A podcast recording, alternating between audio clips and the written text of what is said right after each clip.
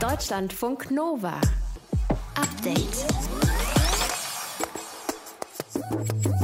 Die Grünen haben Bock. Robert Habeck hat ja schon das Go gegeben. Ich beantrage also im Namen des Bundesvorstandes und der engeren und der weiteren Verhandlungskommission die Zustimmung zu dem Sondierungspapier und bitte um das Mandat, jetzt Koalitionsverhandlungen mit SPD und FDP aufzunehmen, um Deutschland eine Regierung zu geben. Jetzt haben in den letzten Tagen alle auf die FDP geschaut. Haben die Liberalen auch Bock, zusammen mit der SPD und den Grünen in Koalitionsverhandlungen zu gehen? Es wurde ja schon erfolgreich sondiert. Seit heute ist klar, es könnte auch koaliert werden. Die Gelben geben grünes Licht. Was auf dem Weg bis dahin noch geschieht oder geschehen muss, das klären wir in dieser Ausgabe. Und wir sprechen darüber, dass Bücher wohl bald knapp werden könnten. Für Bücher braucht man ja gemeinhin Papier, sehr viel Papier. Und da haben wir schon das Problem, es gibt wohl zu wenig davon. Ist das so?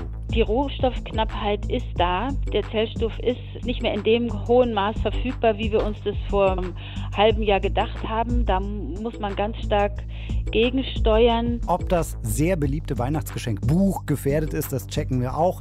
Schaut vielleicht schon mal nach Angeboten für E-Book-Reader. Ich bin Christian Schmidt, schön, dass ihr dabei seid. Deutschlandfunk Nova. Ernsthaft hat niemand dran gezweifelt, dass auch die FDP Ja sagt zu den Koalitionsverhandlungen zwischen Grünen und SPD. So einmütig und gut gelaunt haben sich ja die Verhandelnden letzte Woche gezeigt. Vor der Presse und auch mit schönen Bildchen bei Insta. Und so kam ja dann erwartbar heute Mittag auch die Meldung, Bundesvorstand und Bundestagsfraktion der FDP stimmen zu, und zwar einstimmig. Einer, der auch zugestimmt hat, ist Jens Teutrine, seit kurzem Mitglied des Deutschen Bundestages und Vorsitzender der Jugendorganisation Junge Liberale. Einstimmig, das ist schon ein Statement, Herr Teutrine. War das eine leichte Entscheidung für Sie, Ja zu sagen? Ja, als FDP sind wir als eigenständige Kraft in den Wahlkampf gegangen. Wir haben nicht mit Koalitionsliebhabereien geworben oder taktischen Argumenten, sondern mit inhaltlichen Überzeugungen. Und das ist auch Voraussetzung für uns, um in Gesprächen weiter einzusteigen. Was ich besonders positiv fand und wieso, glaube ich, auch viele dem zugestimmt haben, ist der neue Politikstil auch, der mit dieser Sondierung einhergegangen ist. Aber als wir mit der Union uns bilateral ausgetauscht haben, da konnte man die Inhalte am nächsten Tag in der Bild-Zeitung nachlesen. Und wenn ich mich zurückerinnere an die MPK, da wurde bis spät nachts getagt und am nächsten Tag wurden die Beschlüsse alle wieder revidiert. Und ich finde diese vertrauensvolle Zusammenarbeit, die Suche nach etwas Gemeinsamen, sehr, sehr positiv. Und es gibt eine gute Grundlage mit dem Papier, wo auch viele FDP-Inhalte drin sind, wie beispielsweise eine BAföG-Reform, eine Erneuerung des Aufstiegsversprechens, Digitalisierung des Staatswesens, sodass es sowohl im Stil als auch im Inhalt ausreicht, dass wir jetzt den nächsten Schritt gehen, Koalitionsverhandlungen zu führen. Da sind Inhalte drin, darauf würde ich gerne nochmal eingehen. Sind denn in den Papieren, ist da so viel FDP drin, dass wirklich alle sagen konnten, dass das alles klappt? Oder hat sich vielleicht auch niemand getraut, dagegen zu stimmen, wenn einer sagt, Scheitern ist keine Option? Hat ja heute Generalsekretär Volker Wissing heute Morgen gesagt. Es sind nicht 100% FDP-Inhalte drin, ne? Wir haben aber auch nicht 100% bei der Wahl bekommen. Und so ist das dann in einer Demokratie, dass jeder Kompromisse machen muss. Aber man findet eine deutliche liberale Handschrift. Ich habe gerade zum Beispiel die BAföG-Reform angesprochen, die uns Junge Liberale auch immer besonders wichtig war. Wir hatten ja auch ein gutes Ergebnis bei den Jungen- und Ersträdern. Aber gleichzeitig finden wir auch in der Finanzpolitik ja die FDP-Handschrift. Es gibt eine klare Absage zu neuen Schulden. Man will die Schuldenbremse einhalten. Und es gibt eine Absage zu Steuererhöhungen oder eine Einführung der Vermögenssteuer, das ist auch FDP-Handschrift, und es soll das Land entbürokratisiert werden, beispielsweise bei den Genehmigungsverfahren. Das ist ebenfalls aus der FDP-Programmatik, und wir wollen auch die Hinzuverdienstmöglichkeiten für Menschen verbessern, die momentan Hartz IV beziehen. Das ist ebenfalls aus dem FDP-Wahlprogramm. Also man findet sehr, sehr viele FDP-Punkte im Sondierungspapier. Es gibt aber auch, das gehört jetzt zur Wahrheit, auch eine gewisse politische Prosa und Lyrik, die sich da widerspiegelt. Und das geht es jetzt in Koalitionsverhandlungen auszubuchstabieren. Was war denn die größte Kröte, die sie schlucken mussten oder müssen, damit die FDP weiter dabei bleibt? Aber was hat am meisten wehgetan? Das ist bei Kompromissen so, dass man den einen oder anderen da schlucken muss. Ich beispielsweise hätte mir bei der Rentenreform vielleicht noch mehr Mut gewünscht. Wir schaffen den Einstieg in die Kapitaldeckung jetzt auch. Also dafür haben wir geworben. Aber beispielsweise, und das geht es vielleicht jetzt auch nochmal nachzuverhandeln, fände ich es gut, dass wir auch private Vorsorge, viele junge Menschen aus meiner Generation machen ja ETF-Sparen, Aktiensparen, das nochmal erleichtern und die Situation verbessern für Leute, die privat vorsorgen, beispielsweise durch eine Einführung einer Spekulationsfrist. Also dass, wenn man zum Beispiel 10 Jahre Aktien oder Wertpapiere gehalten hat, dass man dann keine Steuer mehr drauf zahlen muss, weil da spekuliert man nicht, sondern man betreibt Vorsorge. Ich glaube, an dem Punkt können wir noch mehr, also vorankommen durch eigene Leistung, noch mehr FDP-Programmatik auch jetzt in den Koalitionsverhandlungen durchsetzen. Jetzt hat es ja insgesamt aber doch recht geschmeidig alles gewirkt, ne? Sie haben auch von einem großen Vertrauen gesprochen. Gibt es irgendwo noch mal Sachen, wo es vielleicht schwierig werden könnte bei Koalitionsverhandlungen, wenn es jetzt wirklich losgeht? Selbstverständlich gibt es weiterhin unterschiedliche inhaltliche Ansätze. Wir haben uns auf Ziele verständigt, jetzt auch schon in dem Papier. Es wäre aber auch schlimm, wenn es keine Konfliktlinien geben würde. Der Wesenskern von Parteien ist ja, dass sie sich auch unterscheiden. Und jetzt geht es aber darum, das Gemeinsame für das Land zu suchen, also die Erneuerung, den gemeinsamen Aufbruch zu finden. Und deswegen ist die Stilebene so wichtig, dass man zwar auch hinter verschlossenen Türen mal hart streitet, aber nicht immer gleich am nächsten Tag jeden Kompromiss wieder schlecht redet oder den anderen nur das Schlechteste nachher in der Zeitung nachsagt. Und deswegen glaube ich, solange wir den Stil aufrechterhalten, wird das auch weiterhin gut in den inhaltlichen Kompromissen werden. Ich meine, leichte Spannungen spürt man ja jetzt schon, wenn es um den Posten des Finanzministeriums geht. Kann denn noch was schiefgehen? Sicher kann ja niemand sein, dass am Ende da wirklich eine Ampel steht. Es gibt auch von meiner Seite keinen Blankocheck, um das für die jungen Liberalen auch klarzustellen. Der Einstieg in die Koalitionsverhandlungen, der nächste Schritt quasi von den Sondierungen zu machen, ist kein Automatismus, dass eine Ampel kommt. Ich habe das von vornherein gesagt. Es geht uns um inhaltliche Überzeugungen. Die müssen sich jetzt auch weiter, so wie es im Sondierungspapier geschehen ist, im Koalitionsvertrag widerspiegeln. Und das ist nachher die Voraussetzung, an der wir eine Ampelregierung messen. Aber wir machen jetzt erstmal den ersten vor den zweiten Schritt, weil wenn man den zweiten vor den ersten macht, dann stolpert man. Und der nächste Schritt ist es jetzt, die Koalitionsverhandlungen anzufangen. Die FDP ist dabei. Einstimmig wurde heute entschieden, dass es Ampelkoalitionsverhandlungen geben soll. Wie der Weg dahin aussehen wird, das hat uns Jens Teutrine von den Jungen Liberalen erzählt. Dankeschön. Deutschlandfunk Nova.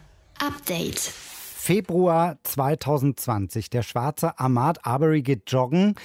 Und als er an einem Pickup-Truck vorbeiläuft, wird er in ein Handgemenge mit einem bewaffneten Mann verwickelt. Ein anderer Mann steht auf der Fläche dieses Pickup-Trucks und hat auch eine Waffe in der Hand. Dann sind Schüsse zu hören. Wenige Momente später geht Arbery zu Boden. Er liegt dann seinen Verletzungen. Das Ganze ist ziemlich detailgetreu auf Video festgehalten. Ein Nachbar hat das gefilmt. Bis zur Festnahme der beiden mutmaßlichen weißen Täter vergehen Monate. Erst die Veröffentlichung dieses Handyvideos bringt die Ermittlungen ans Laufen. Heute beginnt der Prozess in dem Fall mit der Auswahl der Jury. 3 Männer sind angeklagt. Greg McMichael, sein Sohn Travis und der Nachbar William Bryan, der diese Tat gefilmt hat. Doris Simon ist unsere Korrespondentin live in Washington. Was ist denn bisher alles über diesen Fall bekannt? Naja, das, was du gerade geschildert hast, ist sozusagen schon der zweite Akt dieses Dramas. Nämlich im ersten Akt ist Ahmaud Arbery durch diese beschauliche Wohngegend da im Süden des Staates Georgia gejoggt. Er hatte nichts dabei, also noch nicht mal ein Handy, gar nichts, und ist dann auf eine Baustelle gegangen, die offen zugänglich war. Da hatte schon ein Nachbar die Polizei gerufen und gesagt, da ist ein Schwarzer auf der Baustelle. Und die Polizistin hat dann gesagt, tut er denn was? Und als der Mann sagte, nee, sind die Polizisten noch nicht gekommen. Aber diese 2, die du gerade genannt hast, die McMichael, einer, ein früherer Polizist, sagen, oh, da ist ein Schwarzer und der war doch schon mal hier, jetzt gehen wir da hinterher. Und die sind eben mit einer 12-Kaliber Schrotgewehr hinterhergegangen und haben den Mann gejagt. Und der dritte, auch genannt, eben William Roddy Bryan, hat dann mitgeholfen, Arbery irgendwie, der natürlich in Panik weglief, als er 2 Leute mit einer Schrotflinte auf sich zukommen kam, sah im Truck, hat mitgeholfen, den irgendwie nicht auskommen zu lassen zur Hauptstraße. Ja, und dann passierte das, was du geschildert hast. Am Ende war Arbery tot. Die Anklage lautet jetzt auf schwere Körperverletzung und Mord. Was sagen die Beschuldigten? Ja, die Linie der Verteidigung ist, die drei Angeklagten hätten Arbery für einen Einbrecher gehalten, weil er eben auf der Baustelle war. Und es sei um Selbstverteidigung gewesen. Dazu muss man aber sagen, dass die Polizisten, die die drei befragt haben, eben berichteten, dass einer von ihnen, zumindest einer von ihnen, also ständig rassistische Kommentare übelsten Kalibers gemacht hat und dass es da wohl auch eine längere Vorgeschichte gab bei den Angeklagten, was Schwarze angeht. In Georgia gibt es einen starken Anteil der schwarzen Bevölkerung, aber wie so oft ist das in den Städten konzentriert und wie in so einem Wohnviertel wie da in Satilla Shores im Osten der Kleinstadt Brunswick, ganz nah bei den malerischen Golden Isles, sind dann die Wohnviertel sehr weiß. Warum hat das alles so lange gedauert? Ich habe ja schon gesagt, bis die Ermittlungen ans Laufen gekommen sind, hat schon mal Monate gedauert. Jetzt, wir sprechen von dieser Tat im Februar 2020, als er niedergeschossen wurde. Jetzt beginnt erst der Prozess. Warum hat das so lange gedauert? Ja, normalerweise schaut man ja zuerst auf die Polizei. Und die Polizei von Glynn County, dem zuständigen Bezirk, die hat einen sehr schlechten Ruf. Schlampige Ermittlungen, insbesondere bei schwarzen Opfern. Unter anderem auch eine gerichtliche Feststellung, dass Mitglieder der Polizei zugunsten eines Kollegen gelogen haben. Die Polizei ist wie so oft auch sehr viel stärker weiß, als im Durchschnitt der Bevölkerung sein würde. Aber das größte Problem hier war die Justiz in Glynn County. Auch hier gibt es so gut wie keine schwarzen Richter, keine schwarzen Ankläger. Das ist überall in Georgia so. Und in diesem Fall hat die Staatsanwältin sich zurückgezogen. Sie hat gesagt, sie sei befangen, weil einer der Verdächtigen, eben Greg McMichael, der Vater desjenigen, der geschossen hat, als Polizist mal mit ihr zusammengearbeitet hat. Und sie hat dann nicht den Justizminister von Georgia, ihren Vorgesetzten, informiert. Das wäre das übliche Verfahren gewesen über den Interessenkonflikt. Dann hätte der jemand anders benannt. Sondern sie hat den Bezirksstaatsanwalt eines anderen Countys angesprochen. Und der hat am Tag nach dem Tod von Arbery schon entschieden, dass es keine Hinweise auf irgendeine Schuld gibt, der McMichaels und von William Bryan. Stattdessen hat dieser Staatsanwalt Arbery für verdächtig erklärt. Er hat ihn posthum testen lassen auf Drogen, Narkotika und alles andere. Alle Ergebnisse negativ. Aber noch bevor die Ergebnisse vorlagen, hat er schon erklärt, dass die Verdächtigen unschuldig sind, dass der Tod von Arbery kein Verbrechen war. Und deswegen blieb der Fall ewig liegen. Dann irgendwann nach 6 Wochen hat dieser Bezirksstaatsanwalt den Fall auch abgegeben. Und erst dann kamen die Dinge ins Laufen. Dann wurde innerhalb von 1,5 Tagen eben Anklage erhoben auf eben diese Straftatbestände, die du genannt hast. In der Zwischenzeit waren die Angeklagten auch alle in Haft. Kaution wurde nicht gegeben. Jetzt hat es also über 1,5 Jahre gedauert, bis dieser Prozess losgeht. Was meinst du, wie lange dauert das, bis ein Urteil fällt? Also es war die Rede davon, dass das schon in 2-3 Wochen sein könnte. Wie gesagt, heute wird die Jury ausgewählt. Alle potenziellen Jurymitglieder, 600 wurden einbestellt, von 1000 Eingeladenen, haben einen 3-seitigen Fragebogen bekommen. Die mussten sagen, was sie wussten über den Vorgang, ob sie das verfolgt haben auf Social Media, was ihre Hauptinformationsquellen sind und ob sie vielleicht etwas gepostet haben dazu, um möglichst sicher zu sein, dass die Juroren nicht nachher dann noch aussortiert werden. Deswegen schon die Auswahl wird schwierig sein und dann muss man sehen, ob alle Juroren sich da, denn viele werden eben auch aus den weißen Bezirken kommen, ob alle sich darauf einigen können, auf ein einheitliches Urteil. Es gibt einiges aufzuklären über die eigentliche Geschichte vom Februar 2020 hinaus, den strukturellen Rassismus bei der Polizei, der immer wieder vorgeworfen wird. Die Hintergründe zum Tod von Ahmaud Arbery hat uns Doris Simon erklärt. Danke nach Washington. Deutschlandfunk Nova. Update. Der Deutsche Buchpreis ist eben vor ein paar Minuten vergeben worden. Geht an die Autorin Antje Ravik-Stubel für ihren Roman Blaue Frau. Also da werden jetzt auch wieder massenweise Bücher gekauft. Und, können wir auch schon mal drauf gucken, wir haben Mitte, Ende Oktober. Kann man in Richtung Weihnachten denken. Buch geht immer als Geschenk. Eigentlich, aber vielleicht dieses Jahr nicht. In diesem Jahr könnten viele Bücher wohl tatsächlich vergriffen sein. Davor hat jetzt zumindest Jonathan Beck, Chef seines Verlags, gewarnt im Handelsblatt, weil es wohl zu wenig Papier gibt. Ist das denn so? Gibt es bald Panikkäufe wie meinetwegen Klopapier und Nudeln? Bücher!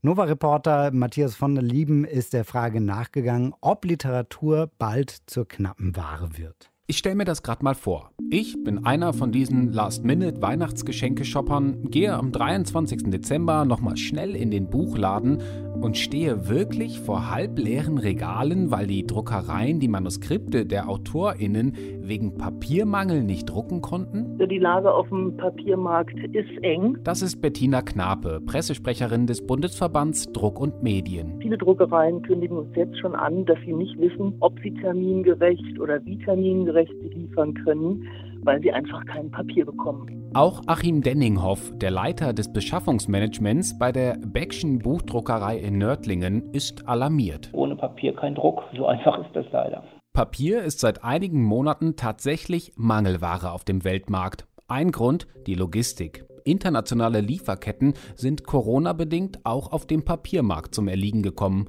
Hinzu kommt Altpapier aus Handel und Gewerbe, das immer wieder auch in Taschenbüchern landet, ist weniger geworden, weil weniger Unternehmen zum Beispiel über Flyer oder Anzeigen ihre Produkte beworben haben. Und durch den Boom im Onlinehandel ist in der Papierindustrie eine neue Konkurrenzsituation entstanden, erzählt Achim Denninghoff. Das heißt, Papierfabriken gehen auch dazu über, da wo bisher Inhaltpapiere hergestellt wurden, diese Papiermaschinen umzurüsten für die Verpackungsindustrie. Weil durch den steigenden Onlinehandel versus stationärer Handel, man sagt im Grunde genommen, lohnt es sich für uns eher in Verpackungsindustrie zu investieren als im klassischen Buchmarkt. Der für die Papierproduktion so wichtige Zellstoff, der meist aus Holz hergestellt wird, der landet nun also auch in unseren Versandkartons.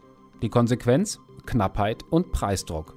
Das bekommt auch Katrin Jakobsen zu spüren, die Herstellungsleiterin beim Kölner Verlag Kiepenheuer und Witsch. Die Rohstoffknappheit ist da. Der Zellstoff ist nicht mehr in dem hohen Maß verfügbar, wie wir uns das vor einem halben Jahr gedacht haben. Da muss man ganz stark gegensteuern. Wurden Ihre Bücher bis vor wenigen Monaten noch nach 5 oder maximal 10 Tagen von den 3 Partnerdruckereien geliefert, dauert es heute deutlich länger. Und da müssen wir jetzt natürlich viel, viel genauer die Planzahlen, die Verkaufszahlen angucken und dann sagen, ups, der Titel ist jetzt doch auf die Spiegel-Bestsellerliste gerutscht, was ja super ist, aber dann beauftragen wir lieber jetzt schon, damit es eben doch dann in 4 Wochen auf jeden Fall da ist. Jakobsen und ihr Verlag haben auf die veränderte Marktsituation reagiert und ihre Buchdrucke schon früher in Auftrag gegeben.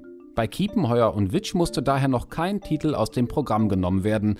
Und im Gegensatz zu Jonathan Beck rechnet Jakobsen auch nicht mit weihnachtlichen Engpässen. Also ich kann nur sagen, dass das für unsere Produktion, unsere Titel, die jetzt im Herbst und im Winter vor Weihnachten auch schon erscheinen sollen, dass ich da jetzt erstmal so per se keine Probleme sehe. Gerade ist in ihrem Verlag zum Beispiel Every, das neue Buch von The Circle-Autor Dave Eggers, erschienen.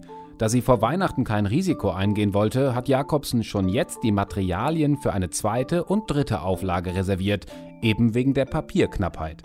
Was machen Verlage, wenn sie nicht rechtzeitig reserviert haben? Also wenn ich zum Beispiel dieses Papier jetzt für den neuen Gedichtband meinetwegen von Böll nicht herkriege, dann könnte ich noch sagen, na gut, dann nimmst du halt statt einem 90 Gramm Papier ein 100 Gramm Papier. Oder habt ihr irgendwas da, was so ungefähr die Anmutung hat oder ein Bezugsmaterial, was auch in diesem Rotton sich abspielt. Also ich kann versuchen, in der Ausstattung zu jonglieren. Hamsterkäufe und Bilder von Buchliebhabenden, die einen ganzen Einkaufswagen mit Bestsellern vollladen, das wird's wohl vorerst nicht geben. Nein, auf gar keinen Fall. Also wie gesagt, die Titel jetzt für den Herbst und für das Weihnachtsgeschäft, die sollten jetzt eigentlich alle auch schon bei den Auslieferern liegen und bereit sein, um abgerufen zu werden von den Buchhändlern.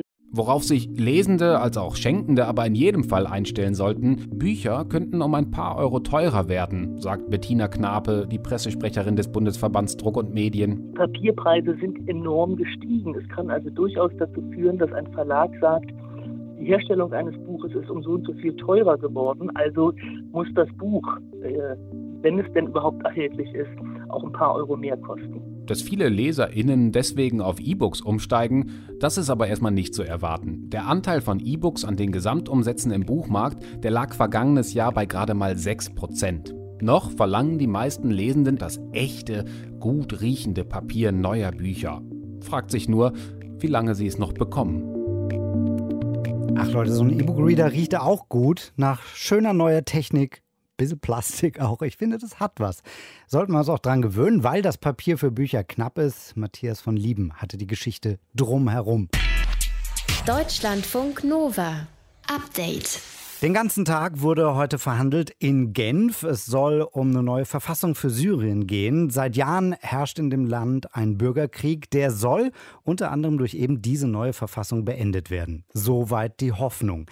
Die Realität ist aber folgende: Es sitzen in Genf noch nicht mal alle betroffenen Parteien mit am Tisch. Zum Beispiel nicht die Vertreter der autonomen Verwaltung Nordostsyriens. Nordostsyrien steht unter kurdischer Verwaltung und in diesen Gebieten ist Christian Hellberg gerade unterwegs. Sie ist Journalistin und Syrien-Expertin. Wie ist denn die Situation da? Wie können wir uns das vorstellen? Also ich bin gerade in Kamischli, das ist die kurdischste Stadt Syriens, kann man sagen. Die liegt direkt an der Grenze zur Türkei.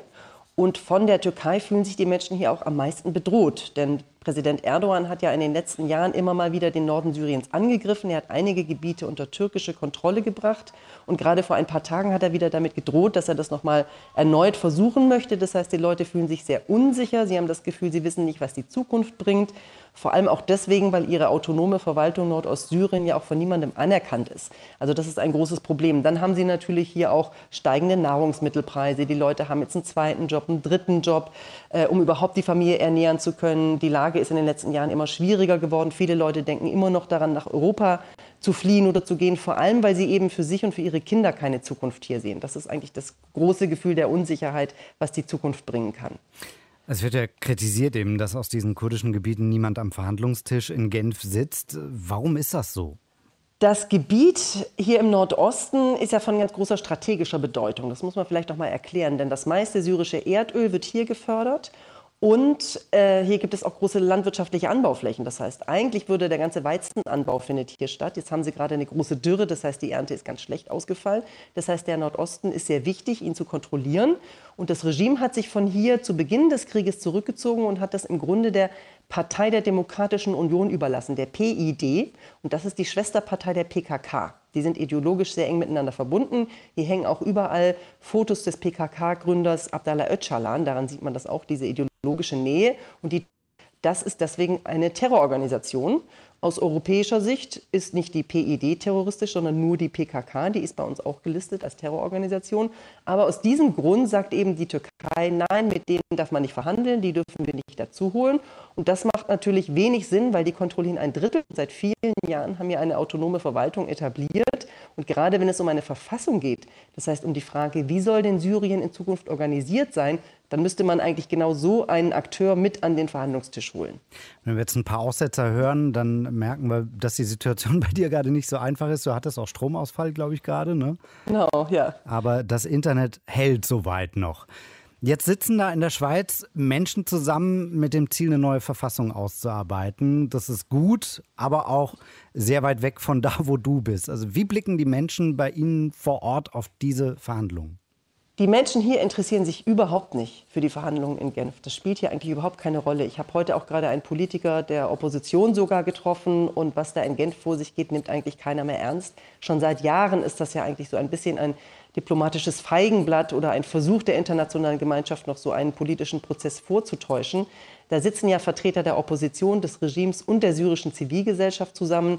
Aber für die Leute hier vor Ort spielt natürlich ganz anderes eine viel wichtigere Rolle als eine neue Verfassung, zumal das Regime selbst ja überhaupt kein Interesse daran hat, Macht abzugeben oder wirklich etwas zu verändern an der syrischen Verfassung. Aber das Kernproblem ist einfach, dass dieses Gebiet, diese autonome Verwaltung Nordostsyrien umgeben ist von Ländern und von Akteuren, die nicht wollen, dass es hier irgendwie gelingt. Ja, die Türkei im Norden, die Kein-Kurden-Projekt möchte an seiner Grenze, Kurdistan, Irak im Osten mit einer verfeindeten politischen Partei, die das auch erschwert, und das Regime auf den ganzen anderen Seiten, das kein Interesse daran hat, Macht abzugeben an eine kurdische Selbstverwaltung. Okay, es hört sich an, dass die Menschen, die da jetzt in Genf verhandeln, sehr weit von der Realität entfernt sind. Dennoch, absolut, es ist ja Hoffnung da. Welchen Einfluss könnten die Verhandlungen in Genf deiner Einschätzung nach auf die Situation haben in diesen kurdischen Gebieten? Ich denke nicht, dass von Genf irgendein Signal ausgehen wird, weder für die kurdischen Gebiete im Nordosten noch für Syrien insgesamt. Das Regime selbst hat ja gesagt, dass es eigentlich mit diesen Verhandlungen wenig zu tun haben möchte. Die eigene Delegation wurde beschrieben als jemand, der nicht wirklich im Namen Assads dort verhandelt. Das heißt, dieses Verfassungskomitee wird nicht wirklich zu einer politischen Einigung führen, leider. Dafür ist einfach das Kräftegleichgewicht viel zu unausgewogen. Russland und Iran unterstützen ja das syrische Regime. Die Türkei will hier den Norden des Landes kontrollieren. Es gibt die Gebiete in Idlib, die von der Türkei bewacht werden oder beschützt werden. Die möchte das Regime zurückerobern. Und es gibt die Gebiete im Nordosten, die die Türkei erobern möchte, wo Russland sagt, nee, stopp mal, wir haben hier aber ein Waffenstillstandsabkommen. Also diese beiden Gebiete, Nordosten und Idlib im Nordwesten, sind eben die Gebiete, die noch nicht von Assad kontrolliert werden, wo es ganz fragile Waffenstillstände gibt und wo die Menschen eben einfach Angst haben, dass in jedem Moment wieder das militärisch eskaliert und dass sie zum Spielball werden, eben auch dieser ganzen Interessen der Regionalmächte und der internationalen Mächte, die sich in Syrien einmischen und die eben nicht wirklich das Wohl der Syrer im Blick haben, sondern meistens eigene Interessen. In Genf wird verhandelt, eine neue Verfassung für Syrien, die irgendwie irgendwann Frieden bringen soll.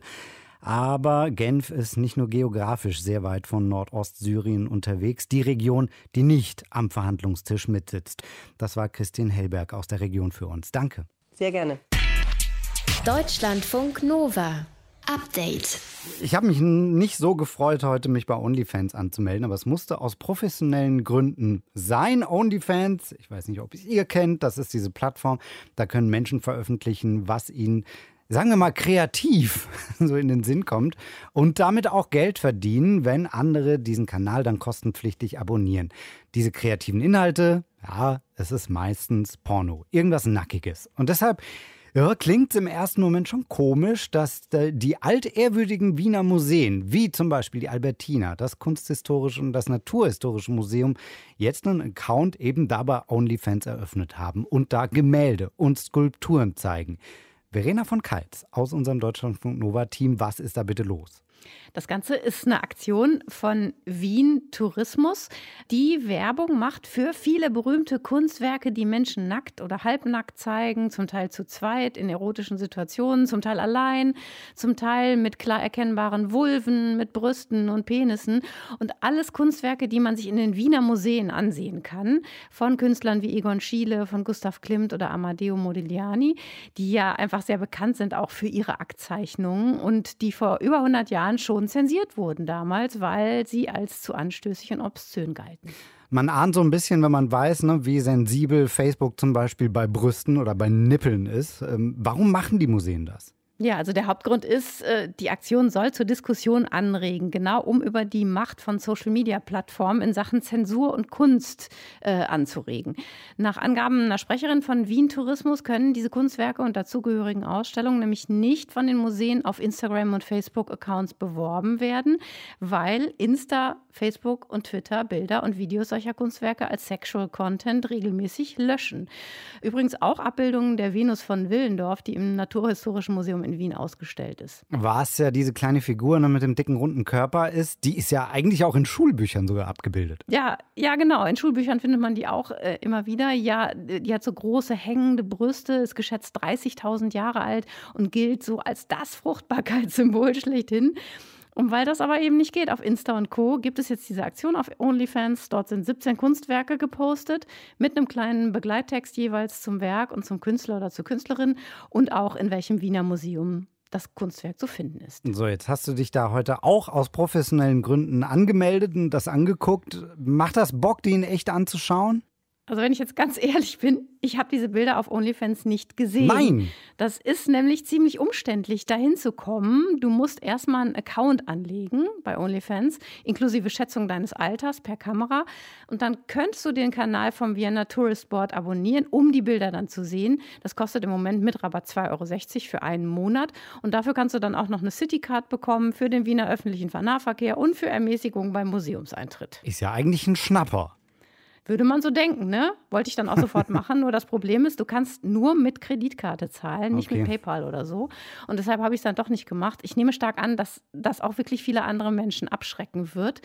Aber, und das fand ich dann auch wieder interessant, als ich das recherchiert habe, der Grund, warum OnlyFans diese Zahlungsmöglichkeiten nicht anbietet, die wir alle so irgendwie täglich nutzen, ist, PayPal fährt eigentlich Eine ganz ähnliche Politik wie Instagram und Facebook schließt nämlich Online-Plattformen als Geschäftskunden aus, die Sexarbeit anbieten. Und da auf OnlyFans viele, viele Menschen mit erotischen Angeboten Geld verdienen, gibt es kein PayPal auf OnlyFans und eben auch nicht für den OnlyFans-Kanal der Wiener Museen. Und war das auch nicht wirklich vor kurzem so, dass OnlyFans eigentlich ja explizite Inhalte genauso verbannen wollte, weil die Banken wollten aussteigen, ne? Die hatten da keinen Bock drauf. Ja, genau, oder die jetzt noch sozusagen über Kreditkarten da als Zahlungsmöglichkeit möglich sind. Das war im August. Da ist aber dann nach breiter öffentlicher Diskussion tatsächlich so gelaufen, dass die Banken im Boot geblieben sind. Aber es zeigt einmal mehr, dass bei diesem sensiblen Bereich Geldinstitute und Social-Media-Riesen irgendwie derzeit mitbestimmen, was an kreativen Inhalten im Netz veröffentlicht und verkauft werden kann. Und das Ganze wird von Künstlerinnen und Künstlern auch schon lange kritisiert. Und genau darauf will die PR-Aktion aus Wien auch aufmerksam machen, was aber gar nicht so leicht ist. Denn auf Twitter, Insta und Facebook sind die Posts von Wien Tourismus gelöscht worden, in denen bloß die Links drin waren zum OnlyFans-Kanal und noch nicht mal die Fotos der Kunstwerke. Ist das Kunst oder muss das weg? Wiener Museen stellen gerade einige ihrer Kunstwerke auf der Plattform OnlyFans aus, um gegen die Zensur von Kunst durch die großen Social-Media-Kanäle zu protestieren. Danke, Verena, für die Infos. Deutschlandfunk Nova. Update. Das geht uns ja irgendwie allen so, ne? Vor der Prüfung oder vor dem Vorstellungsgespräch, da sind wir alle wahnsinnig nervös, weil, verständlich, wir stehen ja auch unter Druck. Und dann kann Folgendes passieren, ich weiß nicht, ob euch das auch schon mal so ergangen ist, selbst ein paar Monate nach dieser, ich sag mal, Extremsituation, erinnert ihr euch noch an das Kordjackett des Prüfers oder die hässliche Kaffeetasse auf dem Schreibtisch vom Wannabe-Chef. Also da, wo man sich vorgestellt hat. Dieser Stress und dieser Druck haben wohl was damit zu tun. Das haben Forschende der Ruhr-Universität in Bochum rausgefunden. Das ist schon faszinierend, was das Hirn da so macht. Aber am besten ist ja, wir kommen gar nicht in solche Stress- und Druckphasen. Sammeln wir mal Tipps mit der Psychologin Nora Corina Jakob.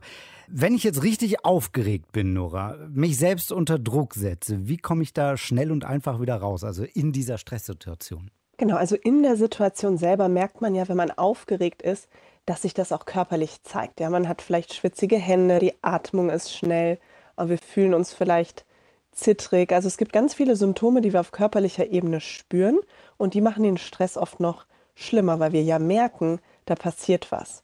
Und ein ganz, ganz wirkungsvolles Hilfsmittel ist unsere Atmung.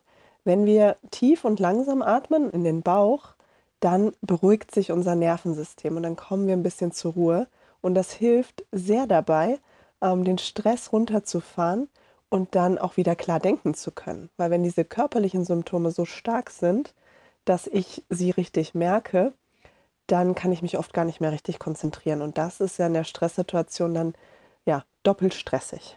Also tatsächlich auch währenddessen, also wir sitzen dem Chef da mit seiner hässlichen Kaffeetasse gegenüber und dann einfach mal tief atmen. Genau, einfach in den Bauch, das merkt dein Gegenüber gar nicht unbedingt.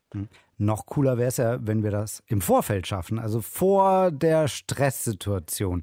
Wenn ich da irgendwie jetzt vor einer wichtigen Prüfung oder vor einem Vorstellungsgespräch bin, wie schaffe ich es, dass ich erst gar nicht mega unter Druck bin? Genau, also was schon mal wichtig ist, ist, Stress entsteht ja auch ganz stark im Kopf. Über die Gedanken, die wir uns machen, den Druck, den wir dadurch erzeugen. Und den Druck können wir schon mal reduzieren, indem wir uns erstmal vor Augen führen, was wir alles mitbringen an Stärken und Fähigkeiten, warum wir jetzt zum Beispiel ausgewählt wurden für dieses Bewerbungsgespräch, warum wir jetzt in diese Prüfung gehen. Und gerade bei einer Bewerbung müssen wir uns ja auch immer wieder vor Augen führen, dass sich auch unser Gegenüber bei uns bewirbt. Das vergessen wir oft. Wir denken oft, ja, ich muss jetzt hier glänzen und ich stehe wie an so einer Anklagewand. Aber tatsächlich ist es ja so, dass sich das Unternehmen oder die Organisation, bei der wir uns bewerben, die bewirbt sich ja auch bei uns. Also es ist auch so ein gegenseitiger Prozess. Das nimmt schon mal ein bisschen den Druck. Und was ich auch machen kann, ich kann solche Situationen üben. Und je mehr Übung ich habe, desto entspannter bin ich auch. Also ich kann zum Beispiel einen Freund oder eine Freundin bitten und sagen, spiel du doch mal die Person, die mich prüft oder die Person, die mich im Bewerbungsgespräch interviewt und stell mir Fragen, die unangenehm sind. Und so kann man es ein bisschen runterregulieren und geht dann entspannter in die Situation rein. Jetzt sagen diese Forschenden von der Uni Bochum, man kann sich an so ganz komische Details erinnern, ne? Die Kaffeetasse habe ich schon gesagt. Oder meinetwegen, wenn da jemand einen hässlichen Schlips anhat. eigentlich sollte ich mich ja auf wichtigere Dinge konzentrieren. Wie schaffe ich es, mich da zu fokussieren? Genau, also warum unser Gehirn uns diese Streiche spielt, das können die Neuropsychologen sicherlich besser beantworten. Ich glaube, es geht darum, so ein Gesamtbild zu kreieren. Man muss auch immer überlegen, vielleicht ist es auch eine Form, sich abzulenken von dem Bedrohlichen, indem man nach solchen banalen Dingen sucht, die einem vertraut sind. Das könnte zum Beispiel auch eine Erklärung sein. Und sich zu fokussieren bedeutet ja immer wieder im Moment anzukommen. Und das hat auch was mit Achtsamkeit zu tun. Also immer wieder zu sagen, ich bin präsent, ich höre zu und ich lasse mich nicht ablenken oder überwältigen von dem Stress.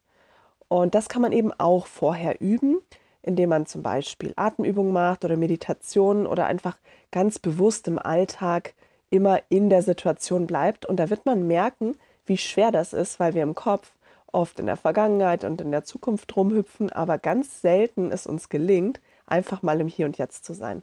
Und ich glaube, je mehr wir das üben, desto leichter fällt uns das dann auch in Situationen, die uns herausfordern. Wie wir entspannter mit Druck umgehen können, das hat uns Psychologin Nora Corina Jakob erklärt. Vielen lieben Dank, und dass du trotz Mega-Erkältung mit uns gesprochen hast. Deutschlandfunk Nova. Update. Montag bis Freitag, immer zwischen 18 und 20 Uhr. Mehr auf deutschlandfunknova.de.